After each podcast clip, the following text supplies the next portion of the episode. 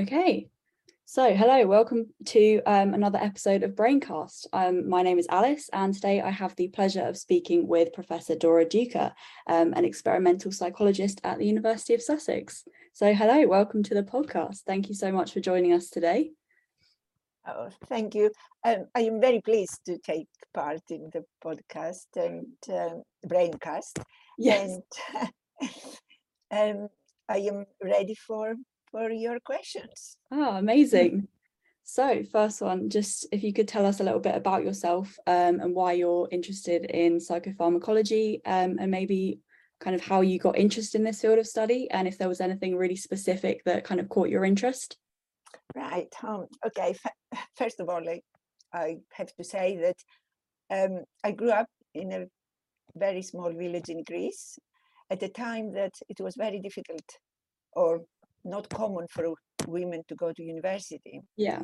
So um, I was um, actually the second woman in my village to enter the medical school at that yeah. time. Mm. And um, it was interesting that when I was 14 years of age and I was talking to my uh, female friends, they were tell- telling me that their mother was preparing a lot of things for the dowry. Yeah. You know, bed linen or blankets or other things. And they puzzled me uh, what, because I hadn't heard anything from my mother. So I went to my mother and I said, Oh, you are not doing anything for my dowry. I heard that uh, uh, the other girls, their mothers prepare things. And my mother said, hmm, no, your dowry is going to be your education. So that's how it all started, I think. Oh, I was inspired then to to have education as very, very big part of my life. yes. So um, then, as I said, I entered medical uh, school. And uh, when I was in the third year of my studies, where I was uh, being taught pharmacology, Mm. I really liked the subject very much. And it appeared that I was also very strong at it. So the professor of pharmacology asked me to go and teach in the lab, being still in my third Yeah. years of studies. So I took immediately the opportunity and I was very, very glad to do that. And it was when actually my interest in drugs and brain started. I was fascinated of how brains can not only treat us, but also, you know, change our behavior, our feelings. Yeah. And that's where all started. That's what sparked my interest in, in pharmacology and in particular psychopharmacology. Yeah. Oh, amazing. Thank you so much. Um, so your first degree, as you mentioned, was um, a medical degree at the University of Athens. Um, then after this, you went on to complete a research doctorate on the effect of chlorpromazine on the behavior of thyroxine treated rats. So could you tell us a little bit more about this project? It sounds absolutely fascinating. yes, um, it's um, well, first of all, this project took place almost about 50 years ago. so things uh, in, related to research were very different at, Yeah. at the time. Um, I became interested to simulate the clinical condition hyperthyroidism, which Hmm. is a condition which leads to active uh, thyroid um, in rats. Uh, the symptoms of this uh, disease, of this condition, is anxiety, irritability, uh, mood swings, aspects that uh, change somehow the behavior. So I was interested in studying cognition and Yeah. behavior in rats which have been treated with thyroxine and so simulate the, the condition. And then I was, of course, interested to try to modify these cognition and behavior changes that uh, I had induced and used the drug which was used for this type of symptomatology Yeah. uh, about 50 years ago, chlorpromazine. And Yeah. that was uh, the, the project that I followed with uh, great, uh, great um, uh, effort, uh, especially since the infrastructure, the research infrastructure at that time in Greece was really not established. And Yeah. every step was so long and so difficult that it took me more time that maybe a project of that degree would have taken. Yes. Yeah. How long did it take you to complete that? It took me exactly three years, three years actually and a half, because I started before I, I got a scholarship to do that Yeah. uh, project. And I started being in the uh, pharmacology lab, I had started also doing some pilots and things. So with the pilots, it took me something like four years. Yeah. But the actual the actual studying it was three years with my scholarship. Yeah. Oh, amazing. Thank you. So, um, throughout your career, you've worked and studied both in Berlin, Munich, and Athens.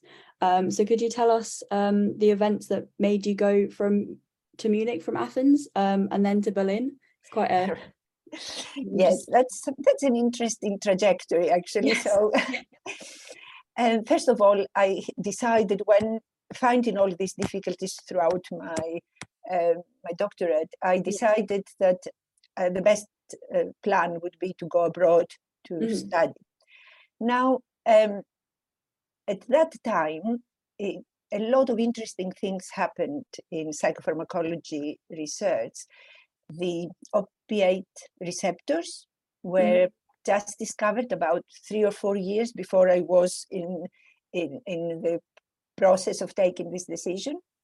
The endogen- excuse me, the endogenous opiates were also in the, their beginning of the discovery, and uh, this uh, somehow sparked uh, an interest in studying opiates yeah. and um, I decided that um, I should try to find a lab which studies opiates or at least good behavior or relevant behaviors in animals to study myself opiates. Yeah. Of course, before I did that, I also applied in the Greek state for a scholarship so that I had mm-hmm. my own money to make Yeah. things easier. And I took my rucksack, planning that. I wrote first letters in the different labs that I had identified, took my rucksack, a few train, train tickets, and I went around the labs in Europe to find out which one would be more to more appropriate for my dreams, but also that they would have liked me to work with them. Yeah. mhm, And uh, so I went to Cambridge, I remember, London, uh, Holland, and um, Germany, Munich. Yeah. And um, the um, in, in Britain it was very difficult because also although I had my own money, they wanted me to pay also for the research Yeah. mhm, and that it was a bit more difficult for me. I didn't have that money. Yeah. Uh, although the labs in Cambridge, I went to Leslie Iversen, I remember then, um, and to Sandra Raphael in, in London. Um, I couldn't go. I kept contact with both of them, but I didn't go there. Uh, Yeah. Holland and Munich then was the two places that I could choose between. mhm, And uh, Munich was my preference uh, because the director there was also Albert Herz, a very famous at that time person, having worked on op- of opiates. I don't know whether you have heard of his name, but Herz was at that time very famous. The lab was great, big lab, a lot of collaborations were going on. So I was fully attracted and I got also the post because they wanted to have me there to work. So Yeah. that was my first uh, uh, move from Athens to Munich. I stayed then in Munich for three years, taking having my scholarship from Greece. Then I applied and I got a scholarship from the German state to remain another three years. But what it happened um, was that um, I got allergy in with rats and I had to move. During my stay in Munich, I also came uh, towards at that time being a big discussion about whether benzodiazepines mhm, were addictive or non-addictive. At that Yeah. time, it wasn't clear whether they were addictive. And uh, uh, in, in my uh, idea was that they should be addictive Yeah. reading the literature well, it was very clear. And so I developed the hypothesis that maybe uh, benzodiazepines relate to endogenous opioids in some way. Yeah. And that's what I followed during the time I was in Munich. Anyway, when I got the allergy uh, for the uh, with the rats, uh, my great mentor Albert Herz uh, advised me and uh, uh, to move to human psychopharmacology and recommended me to the then uh, director of the anesthesiology uh, institute in Munich, Yeah. uh, Alfred Dönicke, who was very pleased to have me and at the same time encouraged me to do my uh, specialization in anesthesiology, which I did in parallel with my research in his lab, which was on opiates and pain. Mhm. Uh, but uh, he was very happy for me to continue my research of how opiates and benzodiazepines relate, and then moved to working more with benzodiazepines. Now, from there on, somehow my research path was governed by serendipity. so, moving there, and um, uh, I started a collaboration with my mentor then, Alfred Dönicke, in the Mhm. Institute of Anesthesiology, with uh, the industry uh, sharing a company, pharmaceutical company in Berlin. And I was going backwards and forwards from Munich to Berlin, collaborating in different aspects with uh, uh, benzodiazepine that uh, they had uh, in development. And then uh, they offered me a job, which I took without second thinking because it was very exciting the environment there there were so many new things going on uh, there was also at that time a line of research uh, for um, alzheimer's dementia and working already with benzodiazepines i had developed an interest in memory Mhm. so from um, opiate benzodiazepine addiction move to somehow benzodiazepines and memory. And then um, I developed in sharing a lot of research uh, and uh, got a big group, became head of human psychopharmacology on memory and cognitive enhancers. Yeah. And that was my move from then Munich to Berlin. And then I moved to Sussex. Yes. um, so um, that, and that's uh, i'm sure you will ask me about what happened about sussex but Yes. Yeah. So then how did you find moving to Sussex All um, right. after all of these? Um, and yeah, tell us about your research path in Sussex. yes uh, again the the move from uh, from industry to academia back is a Mhm. very important move for me to say the truth the last years after the first five six years in industry i have been missing the academia the teaching the students you know the Yeah. aspects that really bring uh, an additional dimension in your uh, in your um, ambition or interest in in pure research and um, anyway uh, i was organizing a symposium uh, at the time and i had invited uh, jenny rusted from university of sussex val Mhm. Curran, who was uh, at that time in king's college uh, and and uh, the two american uh, people and we uh, had a, a symposium on memory and there i got to know very well jenny rusted we got in contact we were uh, challenged by our ideas and we said that we will col- collaborate and um, we said bye bye and that was it Yeah. um, uh, not on maybe a month later or some weeks later i don't remember now quite well i went with family to the uk from from um, from berlin and uh, there i was in the downs and I learned, I heard the larks, and I was really liking very much uh, Vaughan Williams' piece, mm. uh, Ascending Lark. And when I heard the larks, I said, oh, how interesting, how the larks can imitate so well the music of Vaughan Williams. Yes. and I was fascinated. So as I was lying there listening to them, I said, gosh, I would love to live in this country. And that was uh, my my great um, moment with the larks in the South Downs. And it is somehow interesting that I live now uh, in Rottingdean, which appeared to be also the place where Rod Williams had been uh, living and had gone here in the prep school. Yeah. when he was young. But anyway, that's uh, just an anecdote that makes me laugh sometimes.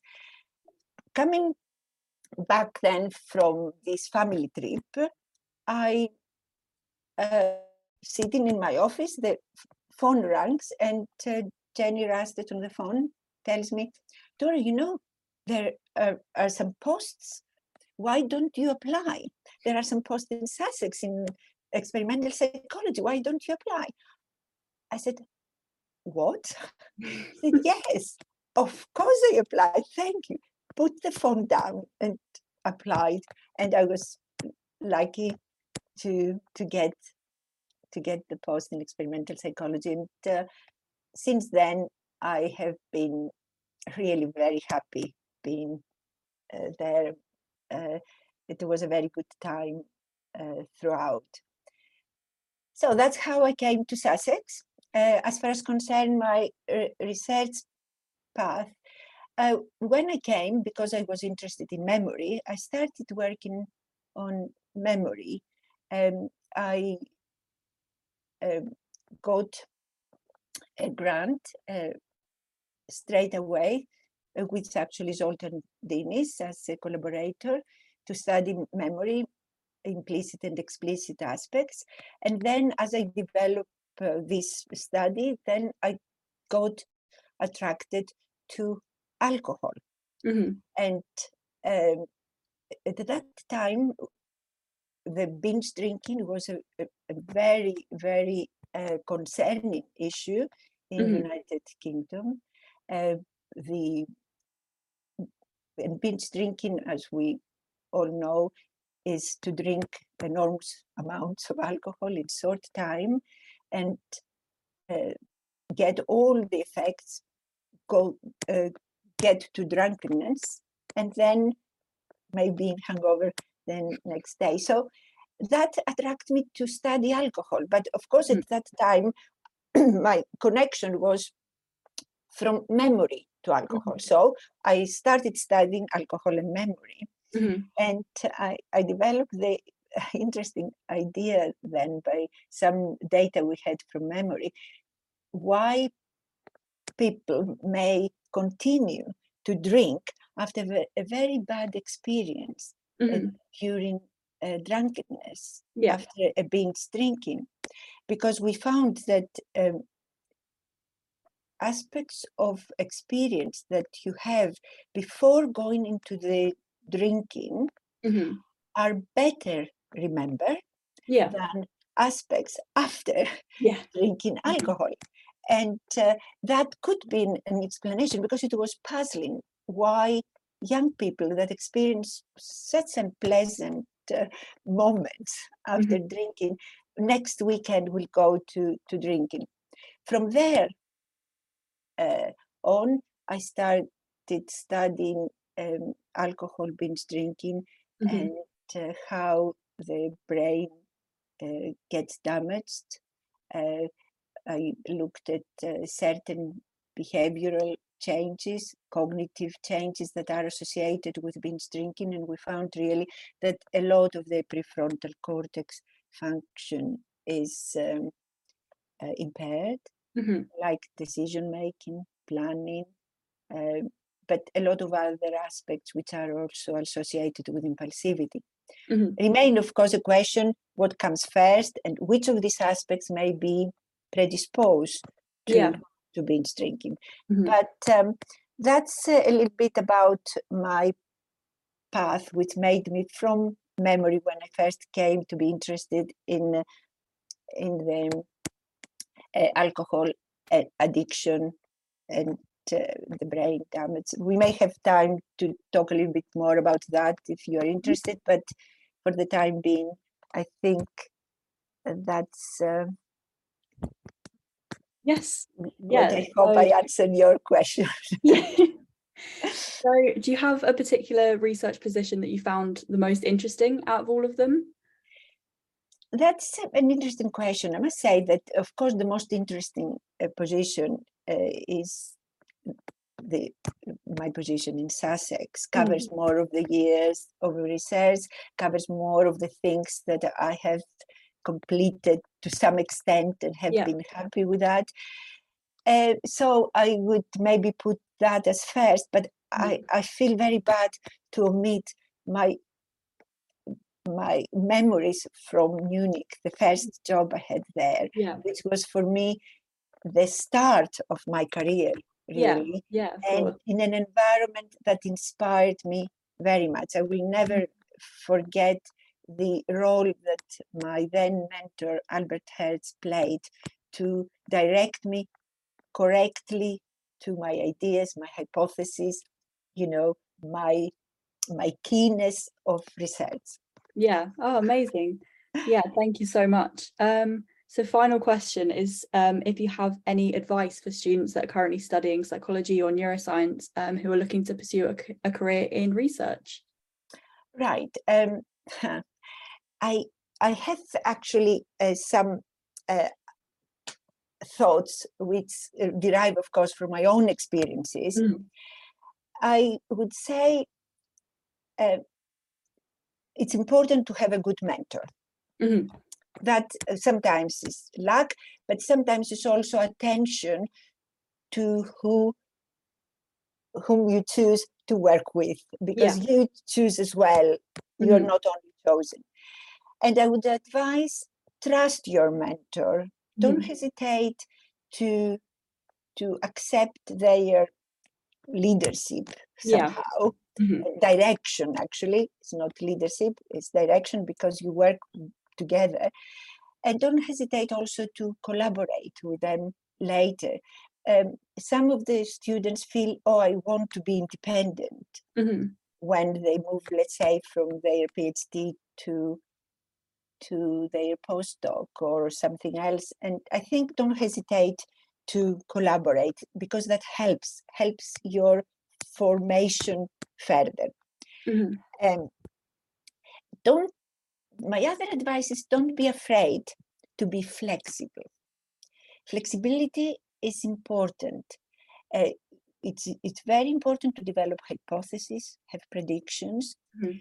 but don't hesitate to be sometimes also data driven Yeah. and change direction it's it, it's it's rich as well as a hypothesis and an idea and helps also for uh, for doing grants you know if you have the same idea all the time things change also fashion in research change Yeah. so that's another sort of advice that derives also from my own experience um, another aspect maybe that is worth uh, give, saying to the student is trust yourself no Mhm. Trust yourself and being assertive it's it's good to be assertive but Yeah. don't forget to pay attention not only in your uh, in your strengths but Mhm. also in your weaknesses because you cannot be assertive when it's close to your weakness but Yes. be assertive when it's close to your strengths Yeah. um, and uh, I think planning too much in advance doesn't help. But when a change comes in your career and you Mhm. need a second step, try to plan as well as possible. Yeah. I think these are the sort of four points that I thought may be uh, important Yeah. sharing with the students. As I said, come from my own experience and They may or may not be the best, but I had to share them with them. Yes. Oh, thank you so much. Yeah, that's the end of all the questions that I've got for you. So thank you so much for being on our podcast today. Um, it's been really great talking to you and hearing about all of your experiences in psychology. So yeah, thank you so much. Thank you.